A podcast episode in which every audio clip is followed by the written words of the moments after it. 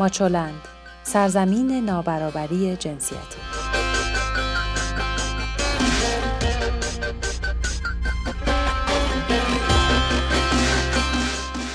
سلام شما شنونده 109 مین خبرنامه هفتگی ماچولند هستید. من سبا میزبانتون در سومین شماره خبرنامه در سال 98 در پادکست این هفته مثل همیشه نگاهی داریم به خبرهای ایران و جهان در حوزه زنان و برابری جنسیتی. در هفته که گذشت اخبار سیل در پی شدیدترین بارندگی های ایران در یک دهه اخیر وضعیت بحرانی در چند شهر به خصوص استان لرستان به وجود آورد.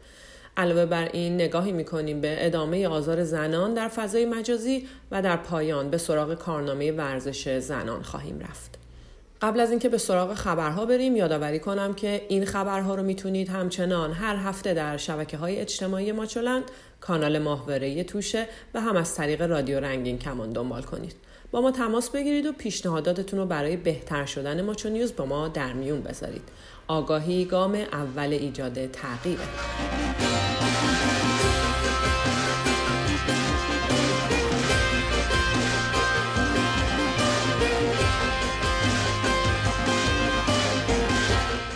در حالی که سیل در 16 استان ایران بیش از سی هزار خانه را ویران کرده و هزاران زن بی خانمان شدن معصومه ابتکار معاون امور زنان و خانواده ریاست جمهوری از اجرای طرح تاباوری اجتماعی در مناطق سیل زده سخن میگه. ابتکار در حالی سعی می‌کنه تا نقش زنان رو در حد قربانی ثابت نگه داره که زنان و کودکان بیشترین آسیب ها رو در هنگام حوادث طبیعی می‌بینند. اونها اغلب برای مراقبت از اعضای خانواده تنها میمونند. حتی در کشورهایی که بالاترین میزان مراقبت های بهداشتی رو دارند زایمان و نگهداری از نوزاد در شرایط بحرانهای طبیعی یک چالش و مسئولیت بزرگه. بد نیست بدونیم که 60 درصد مرگهای قابل پیشگیری زنان در هنگام زایمان در سراسر جهان در شرایط بحرانهای طبیعی و درگیری ها اتفاق میافته. با این همه باید کمبود نوار بهداشتی، وسایل پیشگیری از بارداری و احتمال ابتلا به بیماری ها و عفونت های زنانه را هم اضافه کرد. همه اینها در شرایطیه که تابوهای اجتماعی و اولویت قرار ندادن زنان باعث میشه تأمین نیازهای بهداشتی زنان مورد توجه نیروهای امدادرسان هم قرار نگیره. این مسئله در جریان سیل اخیر چنان بالا گرفت که شهین دخت ملاوردی معاون پیشین امور زنان حسن روحانی ویدئویی را بازنشر کرد و از مردم خواست بر تابوهای رایج غلبه کنند صدای این ویدئو رو با هم میشنویم. آسیب پذیری بعد از سالیه نقش مهمی داره و زنها بیش از مردان در معرض آسیب های مختلف هستند. رسوندن وسایل مهم و بهداشتی مختص زنان.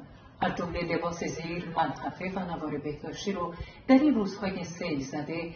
جدی بگیرید و آنها رو تحویل هلا رهبر محل سکونتتون بدید. اعلام و ارسال نوار بهداشتی به مناطق سیل زده. نه خجالت داره نه مسخره کردن و نه حتی سانسور شدنی. این موضوع مستقیما با بهداشت در ارتباطه. چرا که احتمال ایجاد عفونت وجود داره. پس لوازم مختص بانوان از جمله نوار بهداشتی رو در ارسال کمک هاتون فراموش نکنید امنیت زنان در شرایط بحرانهای طبیعی هم مسئله دیگه ایه. بحرانها خطر آزارهای جنسی و تجاوز و افزایش میده. در این میون زنان آسیبهای روانی هم می‌بینن در حالی که اونها حمایتی نمیشن. زخمهای روانی قابل دیدن نیستن اما اتفاقاتی مانند از دست دادن اعضای خانواده، خانه و زندگی و بر هم خوردن روند عادی زندگی بر سلامت روان زنان اثر عمیقی می‌ذاره. با وجود این مسائل و وقتی که همه نگران سیل و آسیبهای اون بودن باز هم مسئولین برای ساکت کردن صدای زنان از پا نشستن و سهیلا گلستانی خواننده ایرانی را به دادگاه احضار کردند. سهیلا گلستانی خواننده و عضو پیوسته کانون خوانندگان سنتی ایران با انتشار تصویری از یک ابلاغیه از احضار خودش به دادگاه به اتهام ارتکاب به فعل حرام در ملع عام به دلیل آواز خواندن خبر داد. سهیلا گلستانی خواننده زن ایرانی متولد و ساکن اصفهان او در سال 1386 در ایران خوانندگی رو شروع کرد و معلم موسیقیه سهیلا گلستانی عضو پیوسته کانون خوانندگان سنتی ایران و دارای مدرک دکترای افتخاری موسیقی از دانشگاه میکیموتو ژاپن است. بر اساس قوانین جمهوری اسلامی ایران کنسرت زنان برای زنان به صورت تکخانی مجازه و به صورت همخانی برای آقایون نیز مجاز محسوب میشه با این حال و اگرچه خوانندگی زنان در ایران منع قانونی سریحی نداره اما طی چهل سال گذشته هنرمندان زن از خوانندگی محروم شده و تعدادی از خوانندگان مرد نیز به دلیل کار با خوانندگان زن یا مشخص بودن صدای زن در کارهایشان ممنوع فعالیت شدند.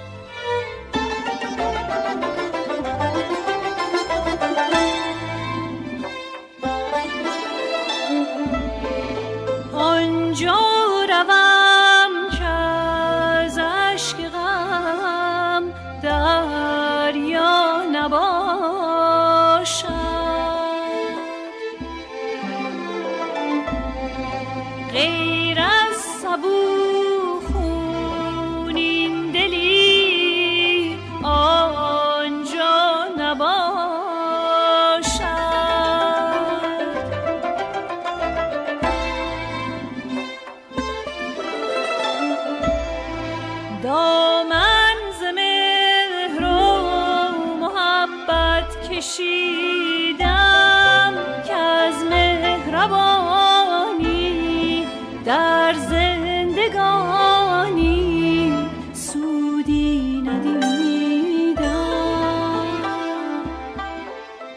قطعه که شنیدید به نام دریای غم با صدای سهیلا گلستانی بود. در هفته که گذشت شورای شهر پاریس به اتفاق آرا شهروندی افتخاری نسرین ستوده حقوقدان و فعال حقوق بشر زندانی در ایران را تصویب کرد. همزمان نسرین ستوده در نامه سرگشاده ای اعلام کرد که در پرونده او نیز مانند بسیاری از پرونده های دیگر اصول دادرسی عادلانه نادیده گرفته شده. در این میون حدود 2000 ایرانی و غیر ایرانی متن فراخانی رو امضا کردند که در اون از جمهوری اسلامی ایران خواسته شده نسرین ستوده رو آزاد کنه. در فراخان گفته شده که مجموع مجازات های سخت و غیر منطقی تعیین شده برای نسرین ستوده حتی در قیاس با استانداردهای جمهوری اسلامی هم به شدت بیش از حده و نشان میده که این رژیم ارزش و احترامی برای کرامت انسانی قائل نیست. اما خبر بعدی موضوع سن ازدواج دختر بچه ها در تعطیلات نوروزی مجلس همچنان داغ بود. حتما یادتون هست که اعضای فراکسیون زنان مجلس شورای اسلامی از حدود یک سال گذشته طرح اصلاح ماده 1041 قانون مدنی یا ممنوعیت ازدواج کودکان را تهیه و تدوین کردند که بر اساس اون ازدواج دختران زیر 13 سال و پسران زیر 15 سال ممنوع میشه. این طرح یکی از طرحهای مهمی بود که سال گذشته در مجلس دهم مورد بررسی نمایندگان مجلس قرار گرفت. با اینکه نمایندگان یک فوریت این طرح را تصویب کردند اما کمیسیون قضایی و حقوقی مجلس با اون طرح مخالفت کرد حالا نمایندگان زن مجلس در گفتگو با رسانه ها تلاش می‌کنند تا توجه ها رو به این سو جلب کنند طیبه سیاوشی نماینده مردم تهران و عضو فراکسیون زنان مجلس شورای اسلامی به افزایش کودکان بیوه در کشور اشاره کرده و گفته تعداد زیادی از این کودکان پس از ازدواج طلاق می‌گیرند و دچار اختلالات روانی و روحی میشن و حتی برخی از اونها دست به خودکشی می‌زنند. فاطمه زلقدر نماینده تهران هم معتقد کودک همسری نوعی کودک آزاری است و شرایطی که های جسمی و روحی متنوعی رو به کودک وارد می‌کنه و باعث میشه از لحاظ جسمی و روحی های متنوعی رو تحمل کنه. همچنین فرزندان حاصل از این ازدواج ها نیز متأثر از این شرایطن یعنی اونها هم دچار مشکلات زیادی در آینده خواهند شد. حالا سری می‌زنیم به شبکه های اجتماعی که این روزها پر است از خبرها و تحلیل های مختلف در مورد سی اما وسط این هم همه یک خبرنگار فمینیست از یک مورد دیگر آزار جنسی پرده برداشته. شیما شعایی در توییتر خودش نوشت که محمد علی ابتهی مدیر سابق دفتر محمد خاتمی رئیس جمهور پیشین ایران پیامی برای او فرستاده که به نظر او آزار جنسی است. این پیامیه که محمد علی ابتهی برای شیما شوایی فرستاده. گره می‌زنم در خیالم تمام دوست داشتنم را به تار موهایت و میبافم با هم بودنمان را که باز نمی شود مگر با دستان تو. سیزدهت به در دل برجام محمد علی ابتهی در مقابل در توییتی نوشت که خانم شوایی گمان نمی کردم فرستادن یک شعر اسمش آزار باشد. اگر چنین برداشت شده عذرخواهی می کنم من نه هیچ وقت قصد آزار داشتم و نه قصد ابراز صمیمیت با کسی که نمی‌شناسم. کار مبارزه با آزار زنان را از سوی شما تحسین می کنم. اما این آغاز ماجرا بود. صدها پیام توییتری پس از اون علیه این افشاگری شیماشوایی منتشر شد و کار به اونجا رسید که او را عامل وزارت اطلاعات جمهوری اسلامی نامیدند که برای تخریب محمد علی ابتهی به میدان اومده.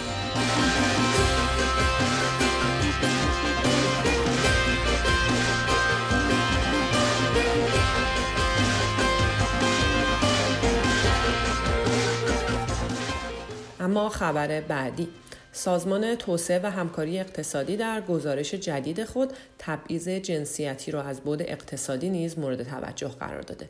این گزارش که 120 کشور رو بررسی کرده رتبه ایران در قر جدول یعنی 118 هم قرار گرفته. در گزارش سازمان توسعه و همکاری اقتصادی اومده که محرومیت زنان از فرصتهای شغلی بیش از 6 تریلیون دلار به اقتصاد جهانی زیان وارد کرده رقمی که معادل 7.5 درصد کل تولید ناخالص داخلی کشورهای جهانه. وضعیت ایران در این گزارش همچنان وخیم و نگران کننده است. به عبارت ساده تر جمهوری اسلامی ایران رتبه سوم از آخر را از آن خودش کرده و قبل از یمن و پاکستان قرار گرفته. اما به کشور همسایه افغانستان میریم جایی که گروه طالبان در جنوب کشور یونیفرم جدیدی رو برای دانش آموزان معرفی کردند و از معلمان زن خواستند که هنگام رفتن به مکتب آرایش نکنند. بر اساس این گزارش طالبان به دختران دانش آموز نیز دستور داده که لباس تنگ نپوشند تا برجستگی های بدنشان مشخص نشود. طالبان ساعت درسی علوم و زبان انگلیسی رو کاهش داده و به جای اون ساعت درسی مزامین اسلامی رو افسوده. فعالان زن در افغانستان پیش از این در مورد مذاکرات صلح آمریکا با طالبان هشدار داده بودند. خب اگه یادتون باشه هفته پیش گفتیم که قرار ناسا یک مأموریت کاملا زنانه رو در فضا آغاز کنه که در این مأموریت تنها فضانوردان زن شرکت کنند. اما در نهایت به دلیل اینکه نتونستن در آخرین دقایق لباس فضانوردی رو به یکی از فضانوردان بپوشونن راهپیمایی تاریخی زنانه در فضا لغو شد الین مارک که به عنوان متخصص متابولیسم 18 سال نقش مشاوره برای ناسا رو داشته پیش بینی کرده بود که بدن زنان با مردان در فضا فرق می‌کنه و ممکنه لباس فضانوردی مردا به تن زنان نخوره. پیش بینی او به واقعیت پیوست چرا که سازندگان لباس های فضانوردی به جنسیت زن توجه نکرده و هنگام طراحی نیازهای خاص زنان رو در نظر نگرفته بودند. هیلاری کلینتون با شنیدن خبر توییتی زد و درخواست کرد تا لباس دیگری مخصوص زنان ساخته بشه.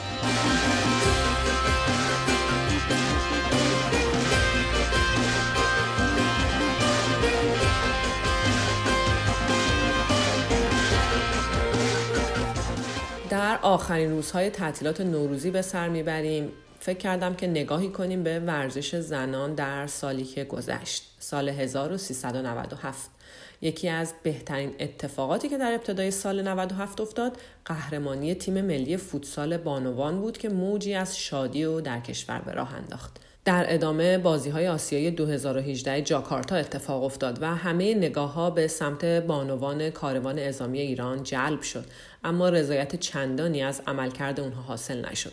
البته در برخی از رشته ها چون کبدی و قایقرانی افتخار آفرینی کردند.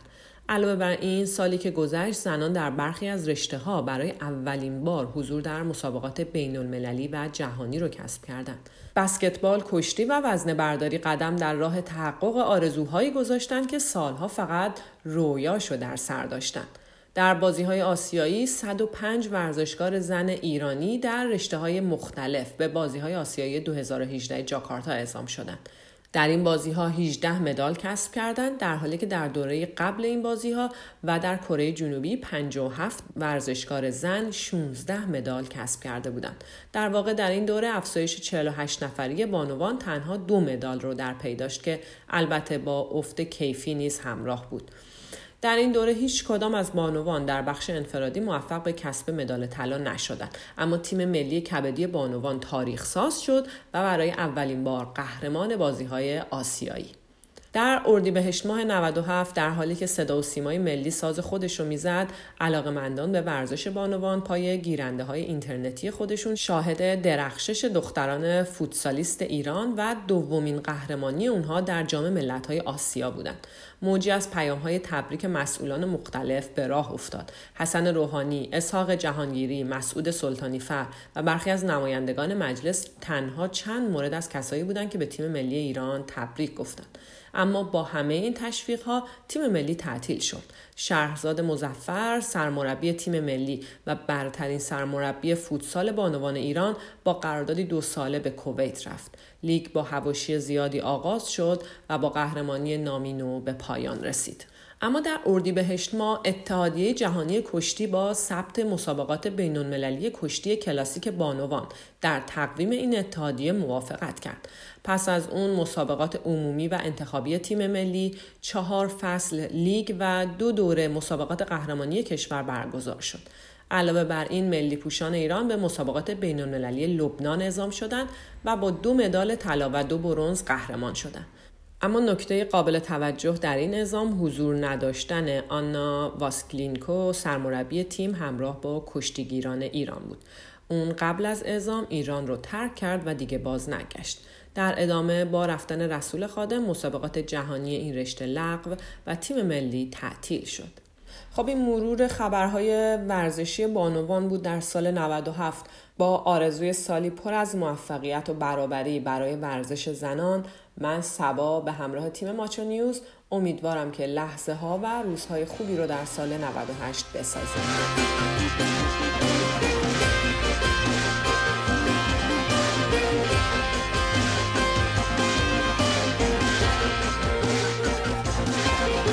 ویدیوها، مقاله ها و خبرنامه هفتگی ماچولن را در وبسایت ماچولن به آدرس ماچولن نقطه نت شبکه های اجتماعی یا کانال ماهواره توشه پیدا کنید.